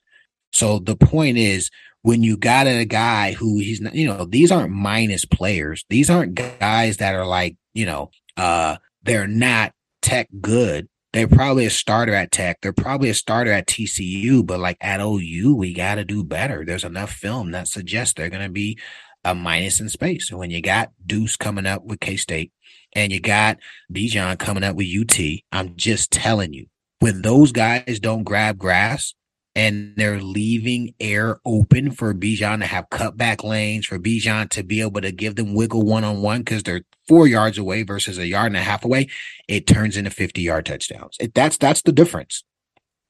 And then you you add number seven to the mix. Um, I, I was watching, so I, I, didn't get to watch the game. I watched the game on Sunday, and of course, I'm like, oh, right, 23 and two. Or by the way, 23 got some some time at high safety. We'll probably discuss that a little bit, but seven comes in. And I think it's about eight minutes in the game. I, you know, I didn't like, I'm not the guy who's going to write down the possession by possession, but I believe it's at about the eight minute mark in the fourth quarter. Kent State runs a play that they've run with success to DaShaun and DU side a couple of times earlier in the game. And, you know, my inclinations are telling me, like, oh, God, they're going to make seven yards because it's the same look I've seen before. And number seven in the game, he literally sees the ball handed off, knows his responsibility is B gap. He runs straight through the hole. He doesn't give the running back enough time to to get the handoff and then give him juice and, and have an angle to to make him have to go both ways. And he just clobbers the kid. Boom. And it's like, well, damn, the scheme works. The player in the scheme is just not executing with enough speed because it's this exact same defense. We're vanilla where he's playing five yards off the ball. He's on the he's on the backside B gap. He is. He's on the backside, he's on the weak B gap. Kanak is. And they run this little play where the, the, the linemen pull the other direction. So it's designed to take the middle back right of the play. He's got to read the back, the guards pulling, and they're coming back away from the pulling guards. And Kanak sees it and he just runs right. And the B gap is probably three yards at this. It's not like a, a, a half a, a half a yard hole. No, no, no, no. The, the, all the flow of the of the defense is going the other way because they're following their keys with the pulling guards. But the backside backer has to stay home. He sees it and it leaves you in space. Man, can it cancel the angle? And not only did he cancel the angle, not only did he force him inside, he made the tackle. And not only did he make the tackle, boom, he's down right there. That part is, I don't care if you're a pup. I don't care if you're a junior. I don't care if you're undersized. I don't care what your physical attributes are. That's a mental aspect of the game that we need more of. And film has just stated again, it's not to to piss on these guys. I, you know, again, they're Sooners. If I ever see them, I, they probably wouldn't like me. But I'm just telling the truth. They have to play better in space, and they have to react quicker. They have to. You know, I think going back to the, the, the previous regime a little bit, you really can't talk about what's on the field today without bringing that up. Uh, uh we've kind of touched on it lightly, but I, I feel like there was a maybe an issue with how they evaluated if a guy could change direction or not. And I feel like with some guys, they because they they recruited Stutsman, I feel like they got lucky but it felt like they didn't exactly always know what they needed to look for. And one thing I will say, what I've gleaned from kind of talking to you, is there are very specific KPIs with how um, Schmidt runs his offseason, with how the players are trained, with how things are done, where they know their guys who have those capabilities or not. You know, whether or not those guys are the one seeing the field that they know where guys are when it comes to to those skill sets to to those natural and then developed abilities. And th- those are obviously key at the linebacker position but one of the areas where we've seen a lot of growth um, in this team from last year to this year and going back better part of a decade is in the secondary what we saw again Jaden Davis have a really solid game. Guy's been a very, very sure tackler. I think he had a couple moments, if I remember right, but in general, that you have not seen guys get by him. He wraps up well. Uh, Woody Washington, I believe, was on Cephus. I'd say probably 80 to 90% of the night um, had him out there on that side. And then absent Key Lawrence, that was kind of a late game deal. A lot of people weren't aware. He showed up wearing, wearing the street clothes, rocking the jersey with no pads. Uh, but Billy Bowman had himself a game. Uh, and then, of course, you know, the cheetah position uh, was a lot of swapping in and out on that. And Harrington had himself a second half uh, where he showcased what he could be. Uh, where do you think the secondary is at? What roles do you think are solidified where he's the man, he's the man, wait and see here? Um, how do you think they look right now? And then maybe in that two deep, who are guys who you're just absolutely going to see in the rotation and have to see in the rotation for this team to achieve the goals they want to achieve? Five and zero are cemented, all conference caliber players. By the way, what's the receiver's name from Kent State? The, the NFL guy, what's his name? Uh, Cephus. Uh, he ran a what, what number is he? Eleven. What was his number? Oh man, uh, I want to say he was four, but I could. Be, okay. It might be eleven. All I know is he runs a bang eight post. That's the play he gets the 24, 24 yards on. They ran some action. He runs the bang eight post, and Woody misses. If you remember, Woody misses him. He he, he gets inside of Woody, and Woody kind of um, tried to take a tackle. But anyway, kid's a stud. Woody is is is all conference caliber player. Um, if the defense remains the way it is, I believe he doesn't even have to get six or seven interceptions just because he's our lockdown guy who has previous year pedigree and he's earned it. So if the defense stays the way it is, he continues to play the way he plays. I think one or two interceptions and a couple more key plays, he's a guy who's going to get all conference and he should be in a conversation for all American, depending on what other guys do in other conferences. Billy Bowman is everything we thought he would be. I think there was a probably a cohort of Sooner fans who says the guy's a high safety plan. Did you not see him in high school and what he could do? Like the film was glaring what the guy could do at high safety when he's playing in Denton, you know, in, in, in the 2020 season. Like, dude, what are we doing? Um, all conference caliber player. I think he's a guy, if he keeps it up, we got to see what happens when the competition level raises. Keeps it up, he's going to be a guy who is also going to play on Sunday. Uh, Davis, man, you know, I was high on Davis as a freshman. His first game as a Sooner, he got a pick. I don't remember who he played, but his very first game, he gets a pick. And he played, he, in, in my opinion, he played with really high instincts. I think he kind of got beat up psychologically with the coaches and the scheme and no one really knowing what to do with their job. I like what I see of him. Um, he's he's an unknown to me still, right? He has he's gotten challenged, believe it or not, right? UTEP tried to pick on him a little bit. Um, Kent State, it, it, you know, they threw some screens and stuff out there with him. He's a heady player. he's playing with much more physicality, but I, I can't get over the worthy play. Um, he still pisses me off that he gave up outside leverage. I don't know what the hell he was thinking on that play, but he's earned it. He's played a good season. I think he's a 1A type guy. And, and I think Graham, he and Graham battling it out in that in that uh, other corner position is is healthy. Right now, we talked about this earlier, right? It's healthy to have that level of competition where you know one bad game you're out. That, that's that's what I experienced my entire time at OU. 99, Jarrail's a senior, I'm a freshman. I gave Jarrail healthy competition. Jarrail knew I was going to do everything right. Like he knew, like, fuck, I can't mess up because Mackey's not gonna miss the block. Like I just didn't. I just I kept like that's how I really approached the game.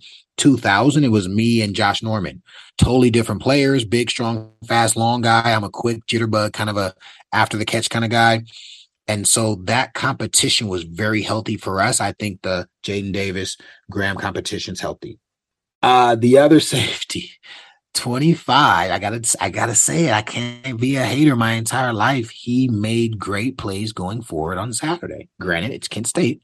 I've seen him you know have his follies against some of the mid-level big 12 teams in the previous years previous regimes but um, uh, someone told me earlier this summer that you can win with 25 or he plays winning football is what what the actual um, statement was. And thus far I believe he has. He for me he's not a championship caliber starting safety. He's just not. And so love the kid had a great conversation with him.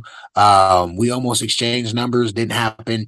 But I, I think that he's a guy who you need to have as quality depth to be a, uh, a championship quali- uh, caliber offense.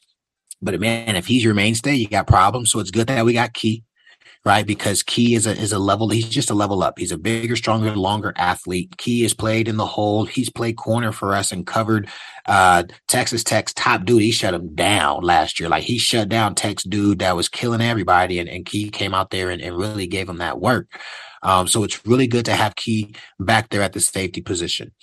Uh, Cheetah's where it gets interesting obviously we've got D White and uh and Harrington playing that spot. I don't know if you guys noticed, but when we went dime, uh, we had Bowman playing in the hole a bunch. In fact, when we had Broiles and White, you know, it's interesting, right? They had Bowman playing the strong side hole versus White. You would have thought they would have put Harrington and and White as essentially a second cheat of the dime, the dime defender. Uh, they didn't. They put Bowman in the hole on the strong side, and he played well. And so it was interesting to see Bowman played all three safety positions on Saturday. He played all three positions well. He played all three positions aggressively. White played decent at high safety. I said this to somebody. If I were Kent State, and I saw him playing high safety, the easiest play to isolate him is twofold. I would have either lined up my best player in the slot and ran uh, a flag and sit concept. I we we play that cover two zone. I would have had the outside receiver run five yards and sit. I would have had him uh, schemed up on my best receiver, and I'm I'm stemming him for ten yards, and then I'm running to the corner. It oh, could either wow. look like a fade, like like Link used, Leak used to run this play, but it looked like a fade, mm-hmm. where the mm-hmm. receiver would stay and he would he would stay looking inside like like a fade. We used to run it like an actual corner. We would stick our foot and we would actually turn our head to the outside and run it like a corner out. But either way, put any of those guys on a corner where they're isolated against a guy like Sean White, and he's a four six ish kind of a guy, and you've got an NFL caliber guy against him, that would have been trouble. Um, the other thing I would have run is double posts. I'm just telling you, you run a cover two, you put two uh, fast guys running the post, one's running below you, one's running above you, and your corner is going to need help over the top because the corner in cover two is playing in a in a squat position. It, it would have been hell for him. Granted, they would have had to. I don't think they trusted their ability to block long enough for that. But you can't have you can't have DaShaun White as a high safety uh, as a long term fix for the Sooners, and and, and, and it, it goes back to what I said to you earlier, B we can see based upon personnel that they were okay putting guys in a position that they would never do against Texas. I don't think there's a I don't think there's any way in heaven we put DaShaun White as our high safety against Texas, and we know that they got Whittington and Worthy on the other side. I, just don't think we would even consider it. Yet against a Kent State, we say, you know what, we can probably just line up and play football and be okay, and we did.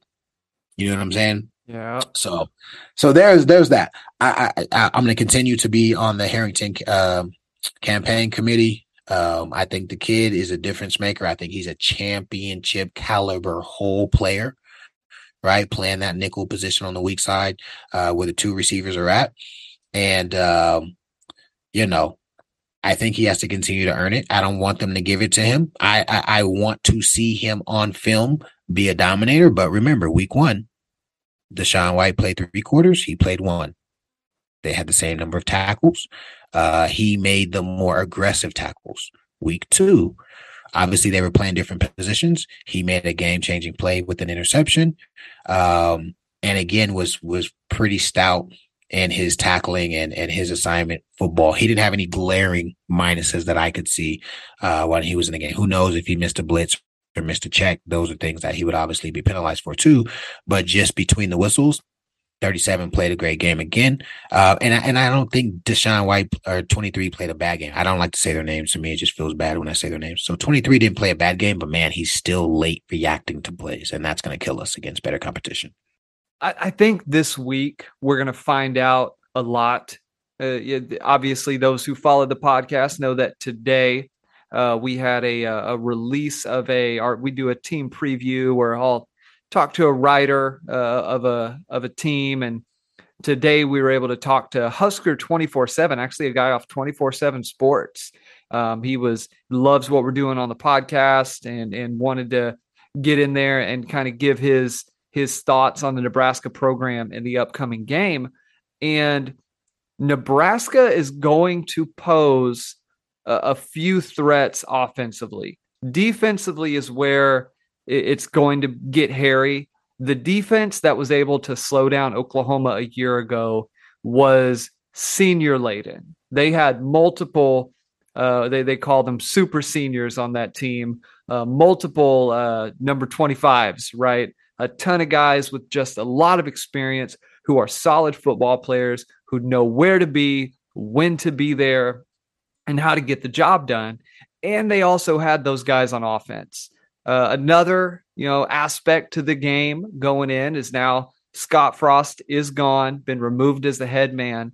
They did not even wait until the buyout got lessened, which yeah, here's the theory on that. And, and this was uh, straight from the, the guy's mouth who was very well connected.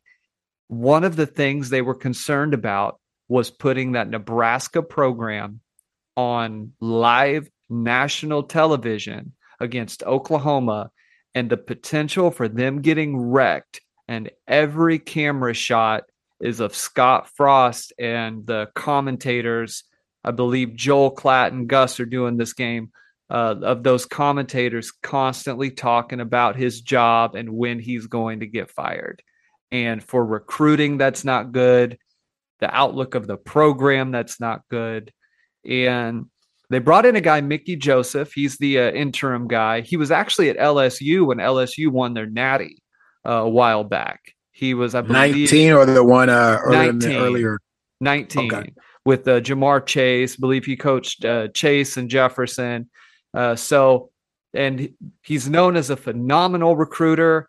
Will he be the guy who takes the job? Unlikely, but he can there's a lot of places in the country that would want him. Uh, apparently, he has great relationships with the guys and is, is one of those almost um, Cale Gundy type guys, you know, for that program. A guy who's lead recruiter, uh, seen in high regard.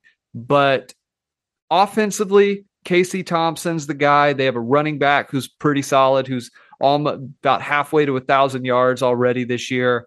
But defensively, they didn't expect to be as bad as they are, but it's going to be interesting. However, offensively, I think we are going to find out what the depth chart, what that rotation is probably going to look like going forward because Nebraska is going to bring in the most talent. You know, according to the 24 7 composites and all that, this will be the most talent OU will face so far this year by a pretty decent margin. So, what the rotations look like this Saturday, I think will dictate things going forward.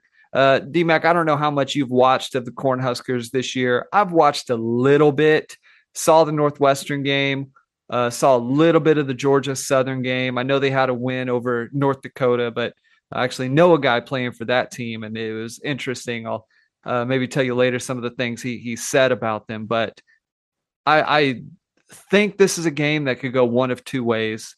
Either Nebraska makes a few plays early Maybe they they get loose on a pass. Maybe their their run game. Maybe Grant at the running back position breaks off a few runs, and all of a sudden we're in another tight first half. Or OU goes into their first true road game under Coach Venables, has the mindset to go in and shut stuff down, and dominates, getting a little bit of revenge off of what was not the greatest performance a year ago. So, how do you see this thing going, man? Yeah, I, think this is one of those us versus us deals. I don't, I you know, we got to look at their personnel. They've got a good running back, Casey Thompson. Man, he he killed us last year in the um, Red River uh, shootout. They've got they've got a plus receiver. I saw that I saw them. Um, I saw the Northwestern game week zero. I saw their week zero game against Northwestern, and so they've got some guys. So so here's how I address it. And I'm going to make this real quick we got to expect them to throw the kitchen sink at us. Fake, um, you know, reverses. They got to, they're to throw everything they have at us because they have nothing to lose. I wouldn't be surprised if they onside, if they fake punt, if they whatever, like all of that stuff. We just have to, we just have to go into this week not surprised that they may try anything. Like, just put it to bed. That way, the, the guys don't have an excuse to say, I don't know. Let's over prepare for that stuff. It doesn't hurt us to really get clear on that stuff. But at the end of the day, what you said is right.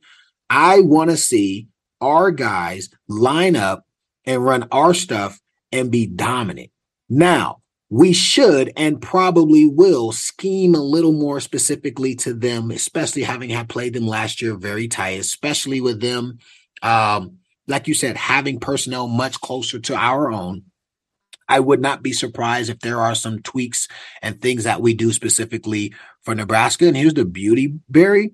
It also sets a precedent for us doing that come K State and UT. So I think coach treats this like a precursor to conference play and starts to provide those really um, detailed nuances that make a huge difference. So I'm not going to get caught up in the Frost is fired. Uh, I don't know, whatever the distractions are. One, let's just assume every fourth down, there's the potential for a fake.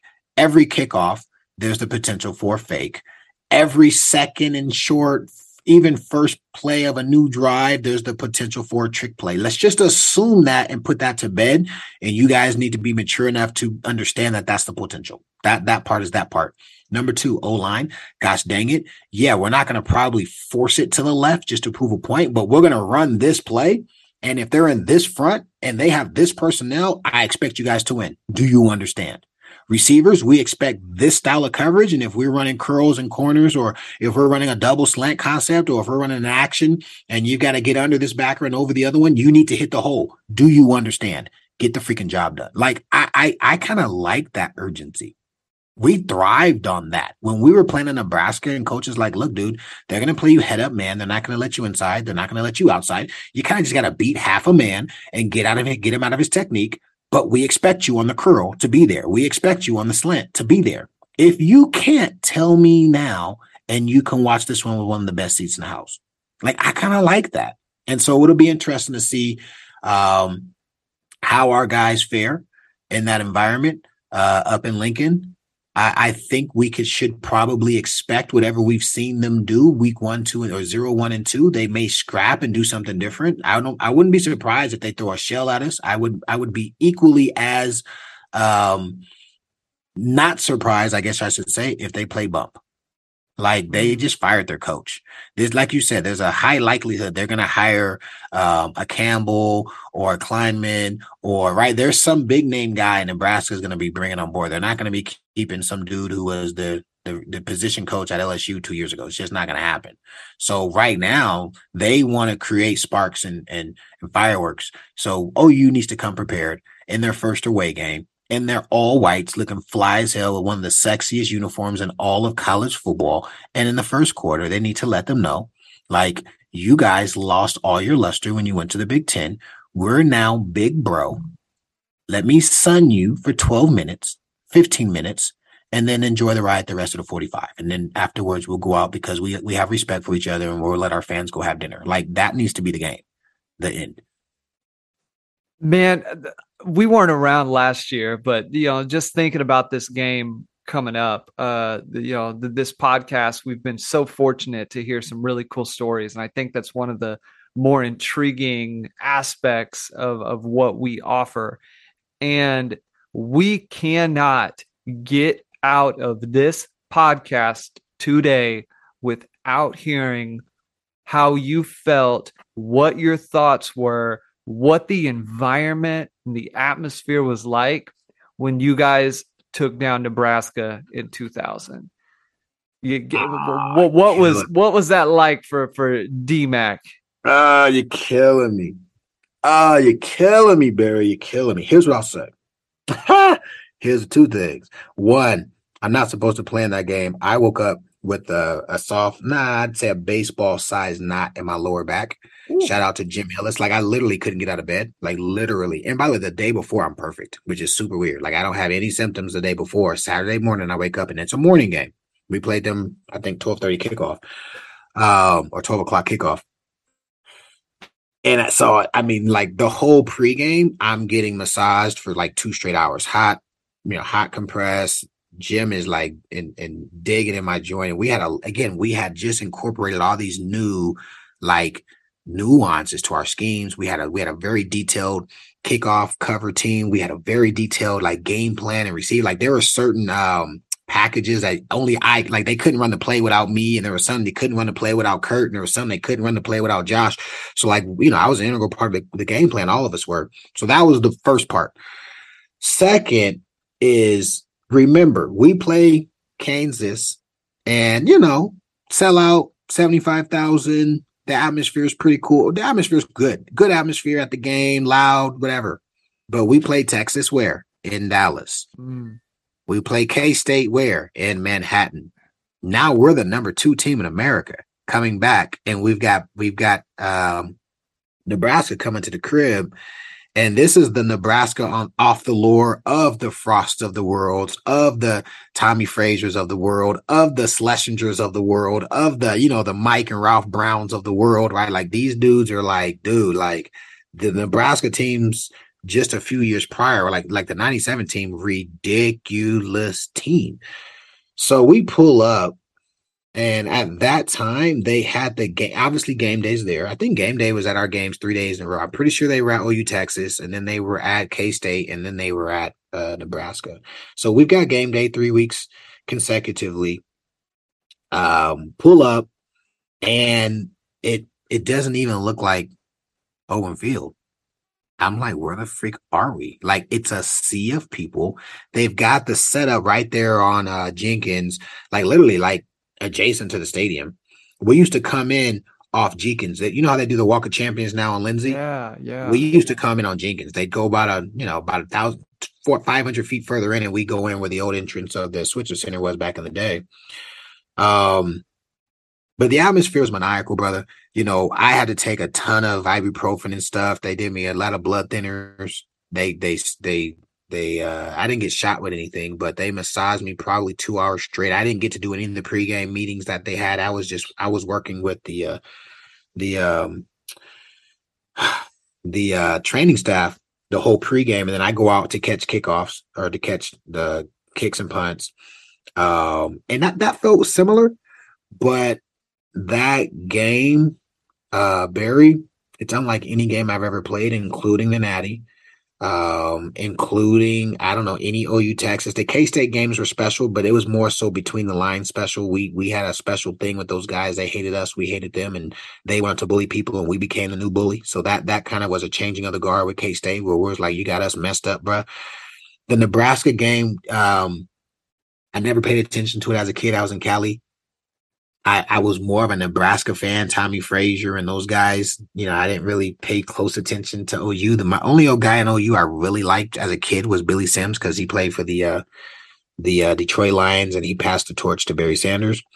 Uh, but let me just say this: I played football my whole life until I was 22, and Nebraska is the only game in my entire career where I was carried off the field. Like they legit lifted me and Curtis Fagan in the air and they carried us off the field. And and I guess I'll close it out by saying, just know, just know the most so all that stuff was very exciting, like extremely exciting. But I gotta admit, it wasn't the most exciting part of the day. that the game, the game, the game, the game the game met its match with the uh. post game activities and festivities. The Oh post game festivities, Barry, Barry, Barry. The post game festivities. Ah, oh my gosh, man.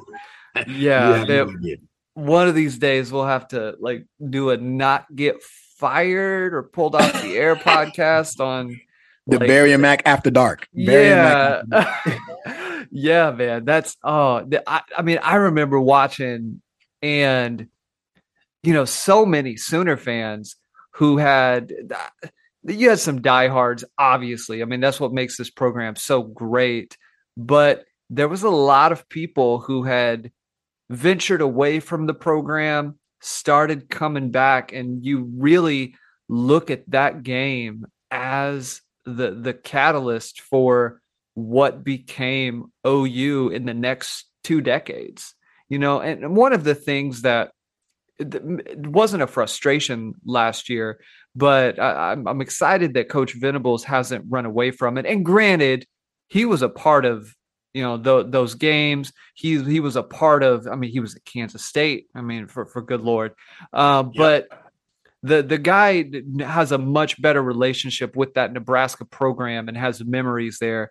But last year, I, I feel like there was a little bit of um, resentment in not feeling like the the coaching staff was embracing the rivalry aspect, uh, the historic aspect, like they have, like they felt they should have. And one of the things right off the bat this week is Coach Venables has not seemed to shy away from that. He's told a few stories here and there. I feel like there's a little more recognition of the past players who played in these games, how much these games meant to not only you all, but the fans. And man, there's just excitement. You know, pe- people wish that this game was back. And you know, never will be. I don't think we're ever going to go down that road ever again. It's nice that they did a home and home. Probably won't play for another decade at least. Uh, but man, if you had to pick a score for this one, uh, we've been doing this. Uh, what? By the way, I, I, can't remember what your Kent State was, but you darn near nailed the UTEP score. I did, I did, brother. I did. Yeah, I said they'd shut them out, but it didn't happen. Uh, I was a little closer in the Kent State. Game, I wanted but, to see. I wanted to see the standing ovation, bro. I was. You don't understand. UTEP when you're like, if they get, if they blank them, it's gonna be. I, I was, I was, I was excited about that. Yeah. So, so if you had to pick a score for this one, man, well, what, what is it? Uh, I've been racking my brain, racking my brain. I've saw a little bit of Nebraska. Obviously, the coaching change throws a monkey wrench in it just a bit. I think we score six times. Okay. I think we score on six possessions. I think we score four touchdowns and two field goals, which puts us at 34 points, which by the way aligns with our points per game. Don't you know, don't forget Yeah. how much people Oh, people been on us. Don't forget Yes. about that. Yeah, I haven't forgotten. I haven't forgotten, by the way. I think they score twice. I think they get in the end zone once. I think they score a field goal. I think we we get a, a turnover on special teams and it turns in either into a score for us or momentum for us. I'm looking at a 34 to 10, 34 to 9 um, score. I think it's a solid win. I think it's one where people see us take on a higher level of competition and still dominate the game. And I think the fans start to feel a little better about us playing against a higher caliber of opponent and having a similar outcome. And the game probably looks similar. They, they're going to make some plays. They're going to, they're going to, you know, they're going to get some sacks. And I expect them to, um, you know, have some guys on balls. They're going to go out there and make a play, potentially a running back who can get through the hole and we're going to have to go get them. But I think fans are going to start to see like, oh, this isn't the Lincoln Riley dynamo offense with envelope soft folding defense. And if we don't score 59, you know, I've got to go home and take my meds. I think teams, I think the fans are going to start to see like, oh, like this is a team that we can consistently get three and outs and we can consistently, you know, win on third down and we can consistently, um, put the ball in the end zone and have a drive, you know, where it's not big play, big play, or, you know, we're punting literally for an entire quarter, which absolutely happened in Kent State. But I'm looking at 34 to 9, solid victory. Um, you know, obviously reestablished the lore of of the uh the competition of all the years past and you know the tradition involved with those two great teams. And I think we come home and get ready to uh, you know, come out the gates with a very, very, very uh physical Kansas State team. How about you, B? What's your score?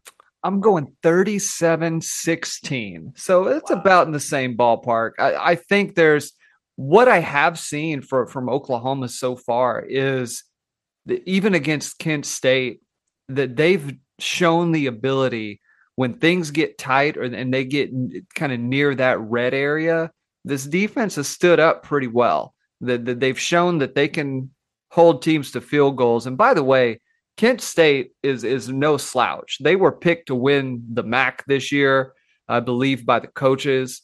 And I honestly think they still might, as long as they don't have to deal with a bunch of injuries, because they're about to go play Georgia, and that'll be an interesting game to watch. Yeah, uh, you're right. The, the, seeing just the the comparison there, because Georgia just won thirty three to nothing, you know, and you don't hear their fans saying, my gosh, what's going on with you know the the the dogs? So just something interesting to keep in mind. And OU, by the way, top ten in scoring defense through week two for the first time since 2013. Wow. Yeah. So right up there with Georgia and Michigan. And obviously things may change a little bit down the road, but going 37 16. It's going to be an exciting one. It's going to be a noon kickoff, but then OU gets K State. It's going to be a night game. That thing is going to be rocking. I'll be Ooh. in the house, baby. We got we gotta do we gotta do some I want to do something live on the pod that day. I don't know Let's what, do know how. We've got to have something. In fact, let me see. Do you got tickets? Do you need tickets? I, man, you, you got them. I, I, I, don't have any as we speak, but I can definitely get a hold of some. Okay, let me see if I can wiggle something for you, brother. We do something live. My boy has a, uh, you know, Trent Smith has a house right there on the duck pond. We should do something and, and have folks come out and, and meet some of the listeners. Uh, by the way, if you guys are someone who'd be interested in being a part of the pod, if we did it live, you know, go to IG and let us know. Shoot us a DM and say, hey man, I'd love for you guys to do something live during game game day at the tailgate, and we'll see if we can wiggle that and make it happen. Let's go. Been, been getting a little more traction lately on that IG, which has been nice. People liked your uh game day reel. Oh, where did you find that? I got you a knack, man. I got a Bro, knack. I know how to I get that lie. Stuff. Between that, like I can't believe you found the video. like the video game was crazy. I, I, I will give you that. The video game one was pretty wild. I actually did not expect that. That was a little just total freaking dumb luck. Uh, but yeah, uh, guys, if, if you haven't, uh, make sure to go leave us a rating and review on Apple Podcasts, Spotify. We are literally everywhere that you can get podcasts. We have subscribers on Google Podcasts. We got subscribers on Audible. Uh, you all have definitely been supporting. Make sure to let people know also, you know, that where they can find us. Uh, word of mouth is, is how this stuff gets out. Um, it's been so exciting hearing the stories uh, kind of moving this thing along through the season. Uh, it's been an incredible experience for my for myself, and I think I speak for for DMAC as well when I say we're we're just so blessed with just how things have have manifested with with what this was, what we planned or didn't plan on it being, and then what it's become. But make sure to go leave us a rating and review.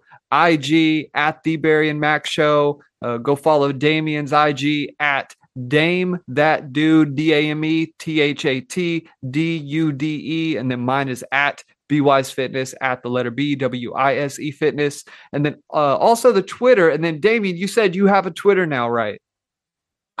so I made it, and I made all these. You know, I made all these commitments. I think I posted once. I posted to uh, Freeman, man, when his son scored. I posted to my hey. boy who uh, who played with me my freshman year. Uh yeah, DMAC 13, D space Mac 13. I need to I need to I need to get better. I need to get better. I ain't gonna lie to you. I need we'll get, get you on that. We'll get you on the spaces. I know people do want to hear you do on the spaces, man. That let's that, do it together. Let's do one together. Yeah, let, us let, get let's get that done this week. Well, well I think okay. I think we can make that. A lot of people love just the kind of the live interaction and feedback. I think that'd be cool. So be looking out for that. Go follow the show on Twitter at Barry and Mack SHW because Twitter just is against us and they don't want us to have all the characters in there. So blame Twitter on that one. Blame Elon Musk for that one. so thank you all so much for listening to the podcast. Uh, Boomer Sooner, and we will see you guys soon. Hell